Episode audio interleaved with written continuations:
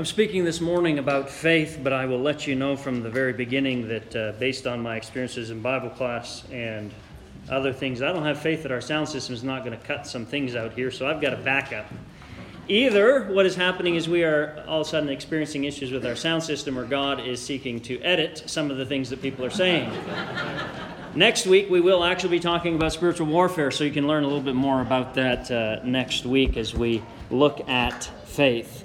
Um, several years ago, I, I, found myself in a precarious situation that I did not want to be in. I am definitely afraid of heights, but there I was with my hand on the railing, my torso strapped to this thin wire, and my eyes gazing 2,000 feet below me, wondering what would happen if I splatted on that ground below. See, I wonder whether, as I was getting ready to do that, whether I had faith. I mean, you could look at me and it would be clear that my heart was racing.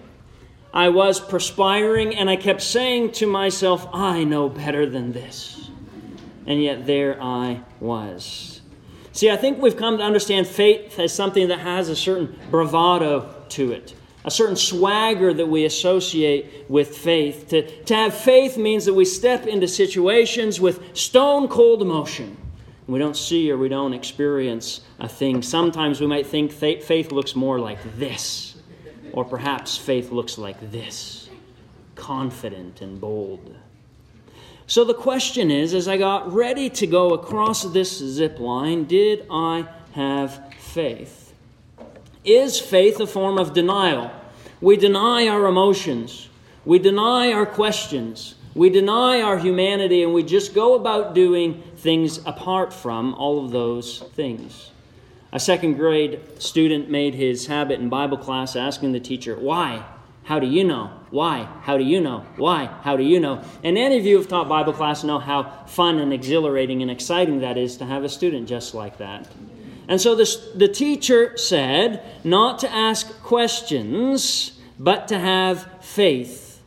And that young boy said that he began to learn in the second grade that faith means not asking questions, faith means not studying, faith means not thinking, faith means just doing whatever God said. And as he grew, he said, Well, that's not faith, is it? Frederick Buechner once wrote, Faith or doubts are the ants in the pants of faith. They keep it awake and moving. Questions and doubt can be seen as a catalyst, something that will drive us closer to Jesus if we choose to wrestle in an honest way. And so, going back to the zip line, we ask, Did I have enough faith? Nicholas Westerhoff says, Faith is a footbridge that you don't know will hold you over the chasm until you're forced to walk out on it. See, even though I screamed the whole way across, I let go. And it might not have been the prettiest thing that you ever saw. And you might have wondered if I would survive it because of all the anxiety, but I did have enough faith to let go that day. And I think what we'll find in our story this morning is sometimes faith doesn't always look pretty. But sometimes with Jesus, even just a little bit of faith is enough to accomplish what he needs to accomplish in us. Our text this morning is Mark chapter 9, verses 14 through 29. It's a story where there is no exemplary faith we seem to have to search high and low to find any little bits of faith, but something amazing happens when you, stag- when you put together that staggering faith.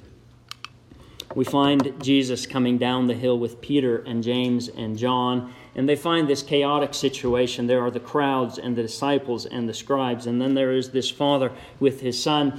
And if you do Bible study and you look at this enough, there's going to be several times along the way where you'll say, I don't know who's talking to who here. This is not a direct one way conversation, but all four of these people are tangled up in conversations. And it is Jesus trying to figure out what's going on, and he's asking about what are you arguing about. And it is the Father who interjects in the 17th verse, and he says, Teacher, I brought you my son.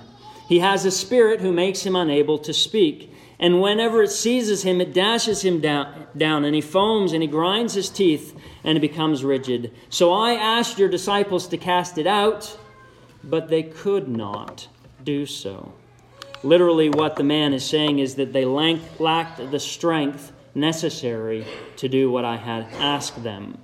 And the, then Jesus, I assume, in some sense of exasperation or frustration, says, You faithless generation, how much longer must I be among you? How much longer must I put up with you? Bring him to me. Which begs the question to whom is Jesus addressing in that statement? Again, if you've tracked the conversation so far, you've realized it's not always direct conversations that are happening here.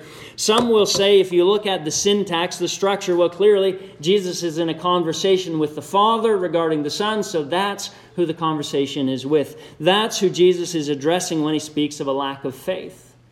But this is the man who carried, literally is what it's saying. He brought his son by carrying him to Jesus. He finds that Jesus isn't there and he says, Look, I believe enough in Jesus to believe even his disciples could do this. And then when Jesus says, Bring the man to him, we wonder is he talking still to the Father and to the Son? Others will say, no, it's the disciples clearly who Jesus is frustrated with, who is saying that they are the ones who lack faith here. In fact, Matthew in Matthew 17 20 displays this as a lack of faith, as Matthew points to this. And yet, in Mark's gospel, this word uh, of generation, Jesus is speaking to the generations. It's always clearly a group larger than the disciples and all the rest of Mark. If that's who Jesus is addressing here, it's the first time. And doesn't the fact that they tried to cast out the evil spirit indicate that they did have, in fact, some faith? I mean, if I don't have faith, I won't do something, I won't work at something, I won't, I won't attempt it at all, and yet they did. So are they the faithless generation? And some will just look at the faithfulness that seems to be all around, that there is a faith deficiency that is impacting and affecting this situation here. Which then begs the question in a miracle, who is it that needs to have faith? On some occasions in Mark's gospel as the person who is receiving the miracle that must have all of the faith. We remember Mark chapter 5 verse 34 Jesus says, "Daughter, your faith has made you well." In that case, it's again it's a story of what I call a stolen miracle there. Faith of a woman there. Now we find sometimes, and this may give you the heebie jeebies, but I'm just preaching the text here. Sometimes the faith of another can be sufficient for someone else in Mark's gospel. You see that very clearly in Mark 2 5. When the four friends lowered the paralyzed man down, the text says, when Jesus saw their faith. If he was talking specifically about the paralyzed man, he would have said what? When Jesus saw his faith. But Jesus recognizes their faith, and because of their faith, Jesus will do something in the midst of that paralyzed man's life. Sometimes there seems to be this sense where there, there needs to be like a, a faith score or a faith quota over 25% or over 30%, and if it falls below that quota, we're not going to see a miracle. Mark 6, verses 5 through 6. And he could do no deed of power there, except that he laid his hands on a few sick people and cured them, and he was amazed at their unbelief. And then there are times that the one who is doing the miracle must himself or herself have faith. Mark 11 22, Jesus answered, Have faith in God. Truly I tell